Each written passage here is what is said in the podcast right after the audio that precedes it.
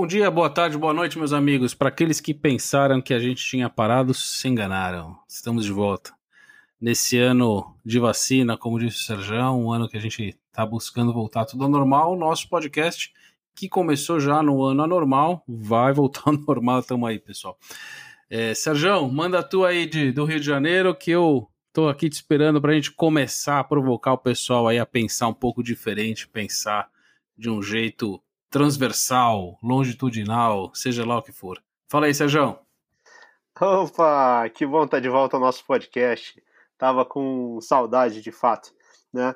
E não, nós não estivemos ausentes porque pegamos Covid. Estamos bem, família bem, tudo bem, graças a Deus. Né? É, bom, é, começando o ano aqui, eu estava tava conversando com, com o Jarbas sobre a, a, pauta desse nosso podcast novo, né? Desse novo, desse novo episódio, né? E aí a gente estava falando, começou a, a, conversar e tal, e aí a gente começou a, a falar sobre que tudo é fácil na internet, né? Tudo é fácil, tudo é muito barato na internet, né? Pô, para você começar um negócio na internet você não precisa de nada, né? E é tudo muito tranquilo, né? Esse negócio é um negócio que me incomoda um pouco porque você vê falando na televisão isso, uh, você vê entidades como o nosso Sebrae é, né, falando isso, né? Isso é, eu acho que era chegou a hora da gente falar um pouquinho disso também, porque eu sei que nem todos os, os nossos ouvintes são técnicos, né? Muitas vezes os nossos ouvintes são, são empresários ou são executivos de empresa, né? E eu acho que é, um, é importante a gente clarificar esse tema para eles. Você não acha, Jarbas? Ah, sem dúvida, Sérgio. Eu, eu vejo. No dia a dia, é, é, isso, né? Deve ser. A gente sente os mesmos arrepios quando vê um, alguém falando que essas coisas digitais são fáceis. Certamente, como alguém da área de medicina, quando ouve algum repórter, um noticiário falando sobre vacina e sobre essas coisas todas, eles devem pensar, ah, se fosse assim, né? E eu acho que no nosso caso, a gente está aqui também para ajudar as pessoas e até o pessoal da nossa área refletir um pouco. É, quando a gente vê projetos que a gente ainda bem consegue executar com, com o trabalho de, de todas as pessoas brilhantes que estão à nossa volta, a gente conhece um pouco da crueldade do quanto as coisas são complicadas. Né? A gente sempre faz o convite para todo mundo, vamos entrar nesse mundo, vamos, né, vamos fazer diferente, vamos tentar. Porém, tem, tem, tem um pré-requisito, quer dizer, leva tempo, leva investimento, não dá para fazer, não tem mágica. Quando a gente trabalha nas áreas que a gente trabalha, desenvolvendo, integrando infraestrutura, fazendo as coisas de fato acontecerem, a gente percebe e o quanto isso não é fácil. Então tem essa história toda, né, que você falou, acho que vale a pena até ler um trecho desse da definição do Sebrae para o que é uma uma startup e aí a gente debater um pouco em cima disso também, porque eu acho que essa facilidade toda que aparece traz para as pessoas a falsa sensação de que é fácil também é, conseguir um emprego nessa área, é fácil também é, entregar coisas nessa área de tecnologia. Então, acho que vale a pouco. Vamos entrar um pouquinho nessa, nesse papo e, e, e hoje refletir sobre o quanto é fácil mesmo, o quanto não é fácil mesmo, e, e daí para frente a gente segue nessa, nessa linha aí de pode ser fácil, né? Eu recebi o contato de há pouco tempo de, de um amigo, né? Que está hum, participando aí como acionista de uma, uma startup. Ele me pediu para dar uma ajuda nele, dar uma, uma olhada na, na parte técnica da, da startup dele, como é que estava, né? E, e aí eu fui, fui ajudá-lo. E aí eu me assustei, me assustei um pouco né, porque eu ouvi a visão de, de negócio dele, né, desse meu amigo, que é um empresário, e fui ver a parte técnica da, da, daquilo ali, como é que aquilo estava sendo, tava sendo feito. Né? E aí, surpreendentemente, estava sendo muito bem feitinho, mas muito mal apoiado. Né? Basicamente, a estrutura que eles tinham para começar a operar né, era um servidor no HostGator. E eles esperavam vender para pelo menos 50 a 100 mil usuários. O que, que, você acha disso, meu amigo? É impressionante, é impressionante. Eu vejo quando se fala dessa facilidade, né, Sérgio? Então, criar uma aplicação bacana, bonitinha, com uma interface legal, com uma ideia inovadora, é algo, de novo, a gente prega aqui, é simples, é fácil. Porém, nós temos que lembrar que uma empresa é uma empresa, né? E uma startup é uma empresa. E você precisa dar alguma consistência. Então, sem cair no preciosismo de que tudo tem que seguir padrões absolutamente sólidos, né? Eu volto sempre para aquele podcast que a gente falou um pouquinho que eu acho que ninguém vende a versão beta de uma casa, né? O, é. o MVP de uma casa, né? Quer dizer, qualquer o pode até vender, mas aí vai ser uma uma cabana de camping, talvez, né? Então é, é algo complicado porque precisa de uma certa solidez por trás das coisas. Né? Você precisa pensar em como você vai de fato entregar o que você está prometendo e, e, e, lembrar a empresa, por mais que seja uma startup, né, voltando para os primórdios da administração, é montada, né, formada por pessoas, por processos e por ferramentas, que nesse caso tecnologia pura. Então tem que, se você não tiver os três pilares muito sólidos, é complicado até para uma startup. Talvez por isso muitas não sobrevivam ao início. Talvez não pela ideia não ser boa. Muitas vezes, talvez, pela, pela execução, que envolve também a escolha certa do que você vai usar como, como plataforma tecnológica. Verdade, Jarbas. E esse foi um aspecto, foi, foi até muito interessante esse, esse meu amigo me contatar, né, porque você vê, chegou uma hora que, é, é, na verdade, eles passaram a ser acionistas, um grupo de, de, de pessoas passou a ser acionista de, dessa, dessa startup, e aí é, uma das primeiras preocupações foi como é que a gente vai operar? A gente tem condição de operar? E esse meu amigo me falou comigo, falou, olha, eu não sou técnico, mas eu sei que você é um cara técnico e foi um cara técnico para sua vida inteira. Você, você pode me dar o seu, seu diagnóstico disso daqui é, e de que caminho seguir, né? E para enriquecer um pouco mais a nossa, nossa discussão aqui, nossa, nosso bate-papo, né? discussão não, é, é um bate-papo sempre muito agradável, por sinal. Não só a parte tecnológica. E aí eu vou falar para você uma coisa é, de experiência própria. Tecnologia, principalmente para as startups de tecnologia. Vender tecnologia não é uma coisa fácil. Em todas as iniciativas que eu tive na minha vida de, de tecnologia, de ideias fantásticas, a coisa mais difícil não foi produzir a tecnologia ou produzir o produto, até porque talvez aí a gente eu, eu tenha eu tenha tido, tido sorte de, de ter condição de, de conduzir boa parte disso, em alguns momentos ter boas pessoas técnicas junto comigo, mas a maior dificuldade sempre foi vender. Então, você tem duas armadilhas aí. Primeiro, você achar que o seu produto é fantástico demais e que ele vai vender sem você fazer nada. Absolutamente vai te gerar tanto esforço para vender ou mais esforço do que levou você eh, que te gerou para fazer. E além disso, se você não está bem apoiado tecnologicamente na retaguarda, apesar de ser um produto legal, um produto bom, o que, que acontece? Vamos dizer que você dá a sorte de conseguir começar a vender. E se você não consegue suportar os seus clientes? Então é a pior morte de todas, né? É a morte na beira do morte de sede na beira do, do rio, né? O apoio técnico é, ele obviamente você precisa criar um time capaz de te ajudar na, na entrega.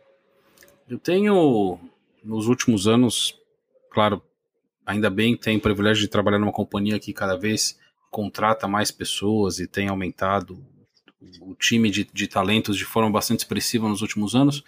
Então, eu tenho entrado em contato com muitos profissionais de diversos níveis diferentes na carreira.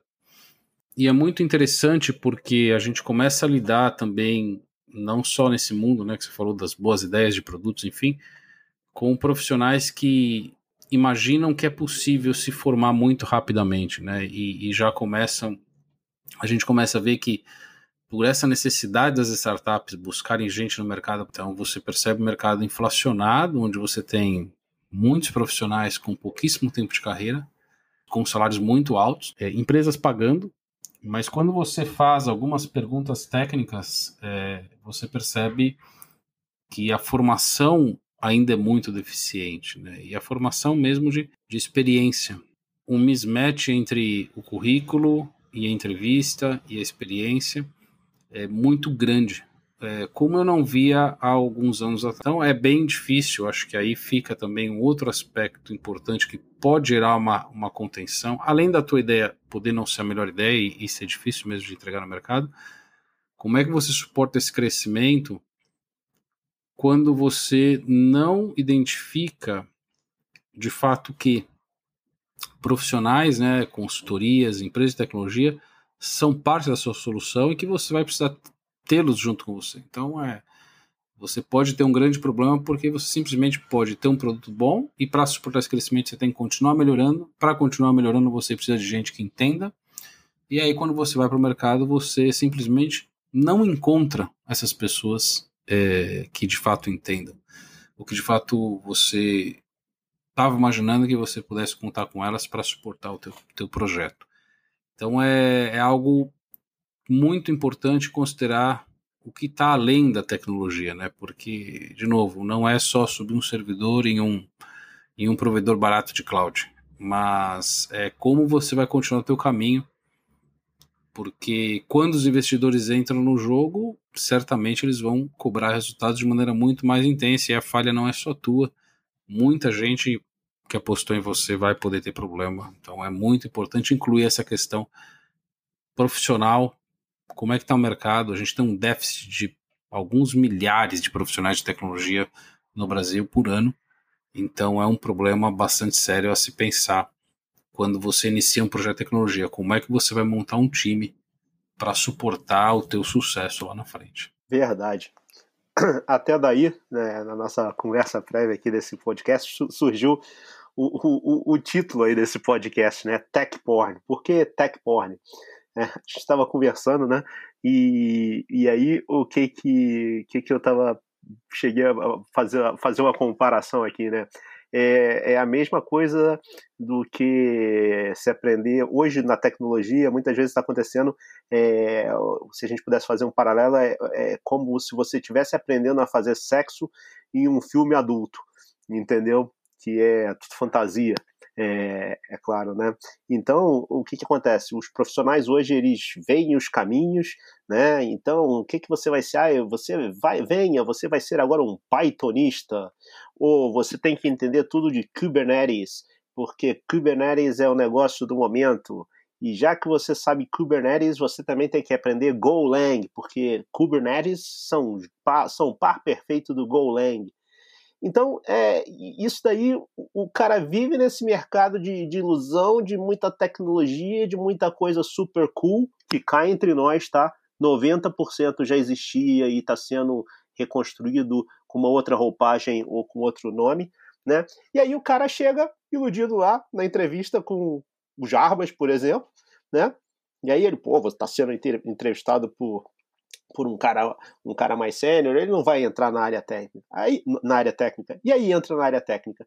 E aí é que a, a, a, o, o aprendizado técnico cai por água abaixo como se fosse o primeiro encontro que um, uma menina ou um menino ou uma menina, menino, que seja, é, vai ter com o seu parceiro e ver que aquilo que ele aprendeu não é, não é o suficiente para sustentar a, o, o, processo, né? É, volta, volta o diabo da experiência no mundo real, né? Esse, esse negócio do, né, do, vamos dizer, do, do pornô, da pornografia e, e, e, e de fato o, o, mercado acaba sendo prostituído, né? Então, pessoal, tirem as crianças da sala, ainda bem que isso é um podcast. É, porque é, é, é muito maluco você entrevistar alguém e, e, perguntar uma coisa absolutamente simples. Me conta o último grande problema que você resolveu. E, e aí a pessoa vai e, e, tenta buscar um problema e ela te coloca o problema. Aconteceu isso aqui, tive um servidor de envio de e-mails, enfim, ele começou a, a ficar lento, enfim. Tá bom, me explica o passo a passo para resolver esse problema. Aí a pessoa já né, começa a se perder. Então tá bom, esse servidor era tecnologia A, B ou C. Tá bom ele tenta sair de alguma maneira. então tá bom, qual foi a. Me diz duas, três linhas de comando. É, qual é o serviço que você verificou? Onde você olhou o problema? Como é que você chegou nessa conclusão? E a pessoa não consegue definir uma linha flagrantemente mostra que ela nunca identificou algum problema, ela nunca teve que resolver aquele tipo de problema. E aí você vai, não, como é que você trabalha então com automação? Me conta um projeto de automação. Ah, eu usei Terraform, eu usei Jenkins, eu usei, tá bom. Me conta um pouco como é que você configurou o servidor, como é que você é, fez para baixar os pacotes de software para instalar, o que você construiu mesmo? Me, me diz, me dá um exemplo, como é que você começou a escrever o teu script? Eu, eu tava aqui outro dia conversando e a minha minha esposa sempre fala disso. Ela fala assim: você lembra do nome do primeiro servidor que você instalou? Mas às vezes não lembra de coisas que aconteceram com os nossos filhos, né? e, e é fato, assim. Por que essas coisas? Porque quando você é um. É, qualquer profissional de qualquer área, você mergulha né, na solução de um problema, você mergulha em um projeto você se apropria daqueles artefatos, né? E de maneira que aquilo não sai da tua cabeça, né? Sempre, sem dúvida, o Sérgio lembra de códigos que ele escreveu. É, eu lembro de scripts que eu fiz, lembro de servidores que eu instalei, de problemas, de, de tabelas de roteamento que eu tive que configurar, porque aquilo, aquilo entra na tua cabeça. Então, quando você faz uma, uma entrevista, por mais que seja uma posição júnior, e se você vai para uma entrevista, pessoal, se prepare para poder contar as histórias, né? As histórias que você de fato fez, né? As coisas que você realizou. Ninguém vai te entrevistar sobre coisas que você não fez. A gente quer entender de fato quais foram as suas entregas, qual foi a tua participação. Se você não tem, é um sinal de que você deve permanecer no ponto que você está na tua carreira.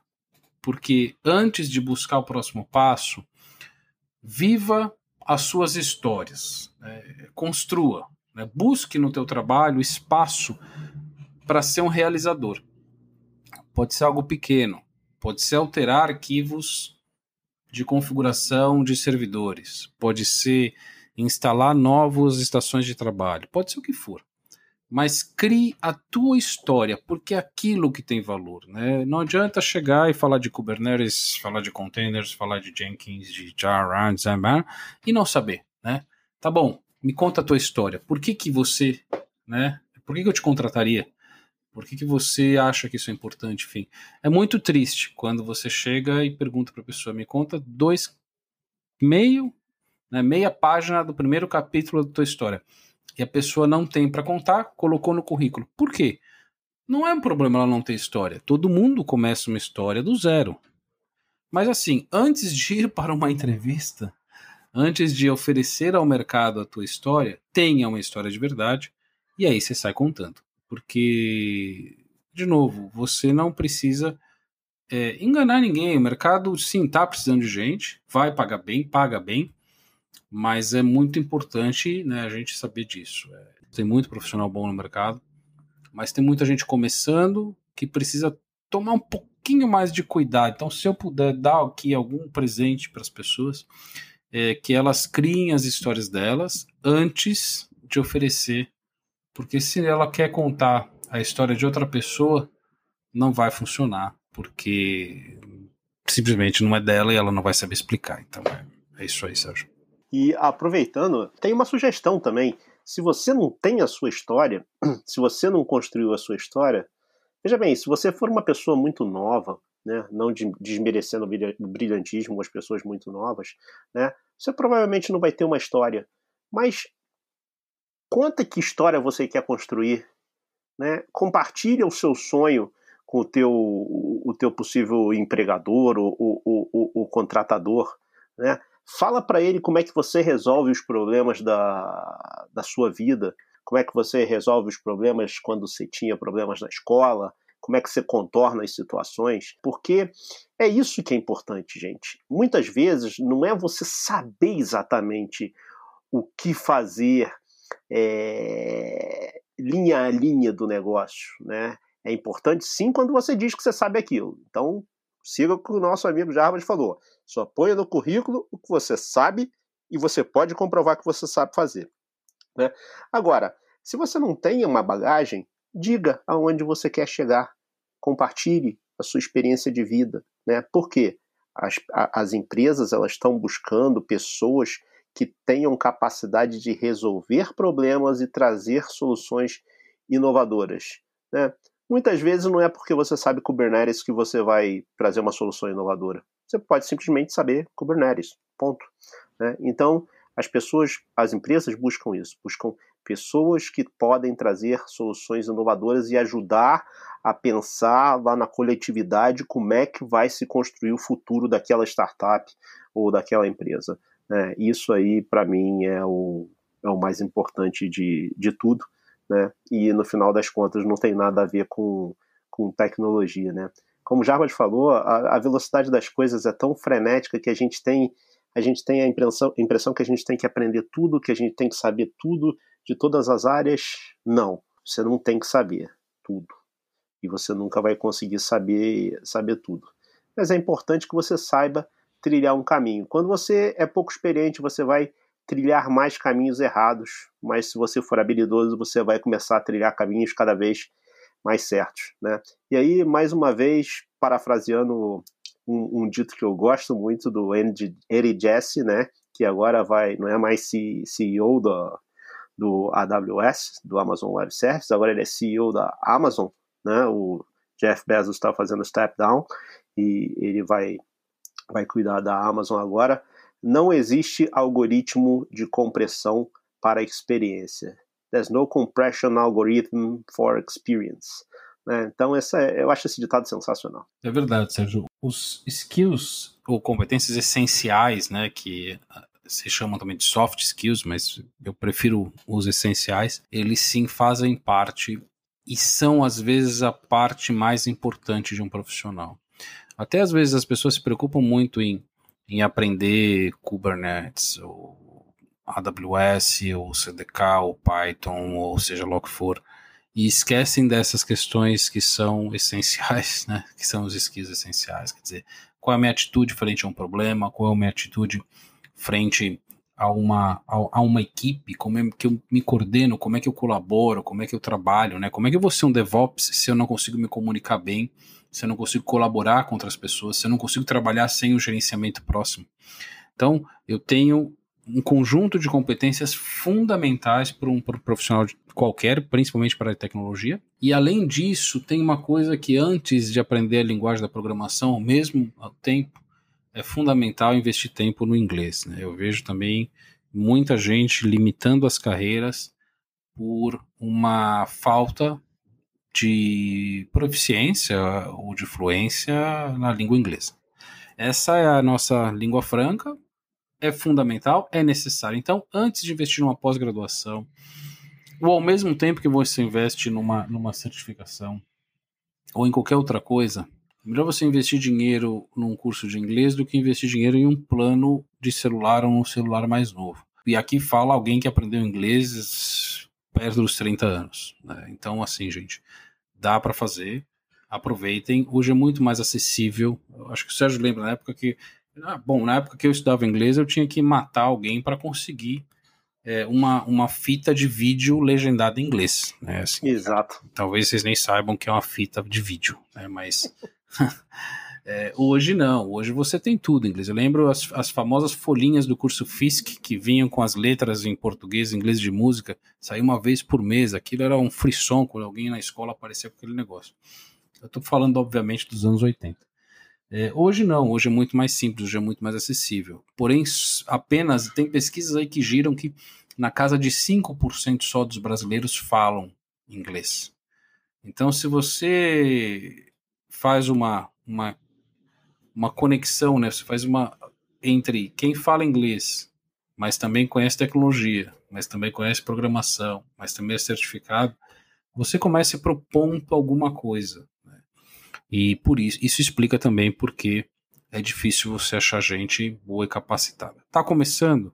Comece a construir sua história, olhe para as suas atitudes, eventualmente invista algum tempinho em, em coaching, não precisa ser algo muito sofisticado, compre os livros, entenda um pouquinho, se conheça melhor, invista em, em um curso de língua, e aí você vai pouco a pouco moldando esse profissional. Tenha paciência, tenha paciência para montar uma carreira sólida. Isso vai levar um, dois, três, quatro, cinco anos e aí sim você decola, decola bem. Estamos é, falando para quem está começando com seus 18. Então você começar a decolar na carreira nos seus 22, 23, super bom. Tá super, super, super bem confortável para você chegar aos 30 bombando. Então, busca investir. Skills essenciais, um curso de línguas e construindo a sua história com pequenos projetos dentro da empresa que você está. Né? Tem muita coisa bacana para se fazer ainda com a velha infraestrutura. Né? 90 e tantos por cento do mundo ainda rodam fora da nuvem. Então tem muita coisa que tem que se fazer com script, tem muita coisa que tem que se fazer no dia a dia das operações, tem muita coisa que a gente tem que fazer do jeito antigo e que funciona. E, gente, jeito antigo é jeito que a gente faz hoje. Né? O novo é, ainda não está aí.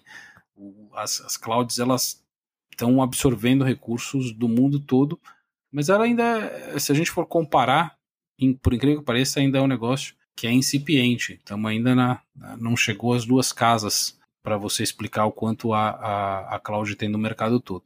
De novo, tem tempo.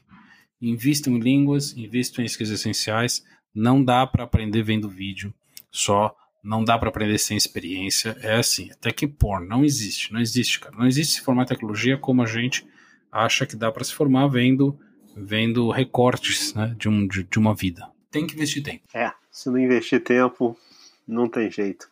Né? Não, não tem atalho, gente. Não tem, não tem milagre nesse mundo. É igual aquela coisa que você vai comprar lá no, no, na China, lá, ou no Mercado Livre, que, você, que, que seja, e o negócio lá é muito, muito, muito barato, né? Barato demais. Né? Tenho visto umas coisas interessantes aí.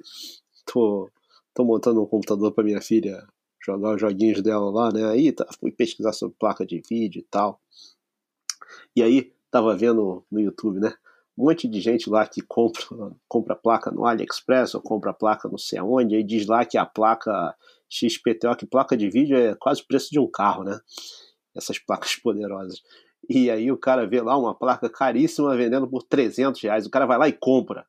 Aí quando o cara chega, o cara recebe, o cara vê lá que é um chip é, que não é o chip daquela placa, é um chip muito mais fraco, ou que o negócio não está funcionando direito, entendeu? Então não existe milagre, gente. Faz o que o Jarbas falou. Invista nas coisas básicas. Aprenda inglês. Aprenda o básico. Aprenda a fazer um programa. Seja em qualquer linguagem que for. Né? Porque sabe que esse programa que você está fazendo para praticar aí é, é, nada perto do que você vai encontrar na sua, na sua vida em complexidade. Né? Mas vá aprendendo, vá trilhando, vá fazendo coisas mais sofisticadas. Né? Aprenda não, não se apoie no trabalho só dos outros, participe, de vida. Assim você aprende, você ganha experiência. Voltando para a startup, seja um dono de uma startup na empresa que você trabalha. Pergunte para o teu chefe qual é o problema que ele gostaria de resolver. Fala, então tá bom, posso começar a resolver esse problema? Você me ajuda a resolver esse problema?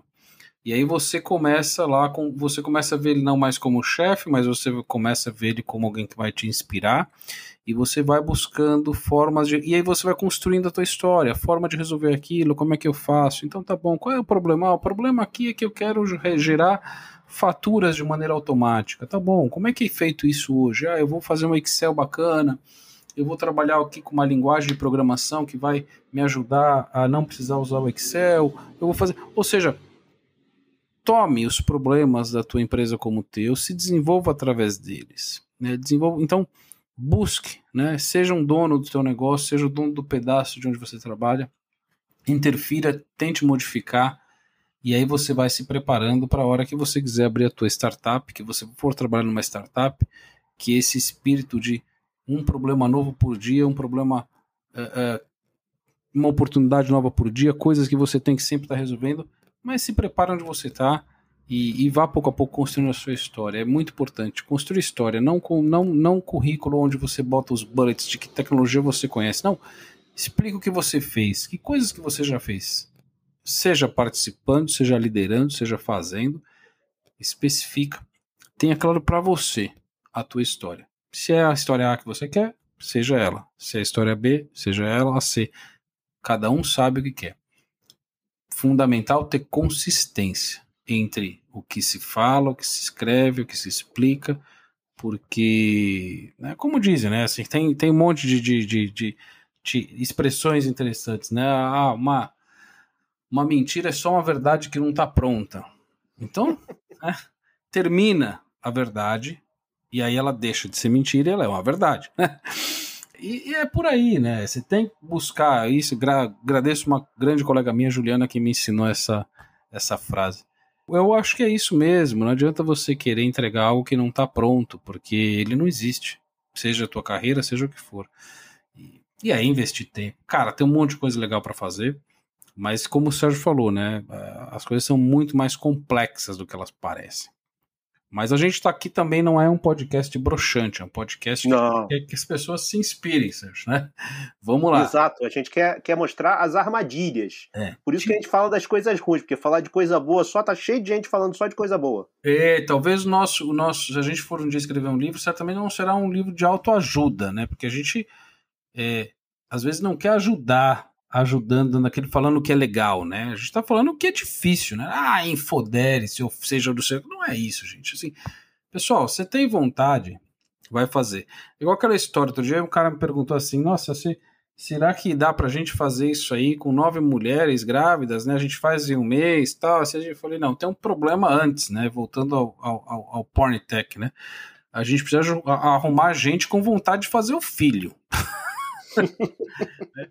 o, o ponto, às vezes, não é nem você encurtar a gestação. O ponto é você conseguir fazer o filho. Então tem que ter a vontade do, do, do casal uh, de ir lá, né? Ou da mulher de doar óvulo, do homem de doar outra o esperma e de ir para um laboratório, mas tem que ter uma vontade aí antes de fazer a coisa. Quando eu junto a vontade, aí depois, então, vamos trabalhar primeiro na vontade. Então, esse, esse tô com aquele, né, aquele tesão de fazer, vamos, faz, né? Mas aí depois a gente vê se consegue acelerar algum processo que às vezes é um pouco difícil de acelerar. Mas então, falando de impossibilidades, né? Antes de falar da loucura de nove mulheres grávidas fazer um filho em um mês, é, tem que estar tá afim de fazer o filho primeiro. é isso aí, Sérgio. É isso aí, foi muito bom.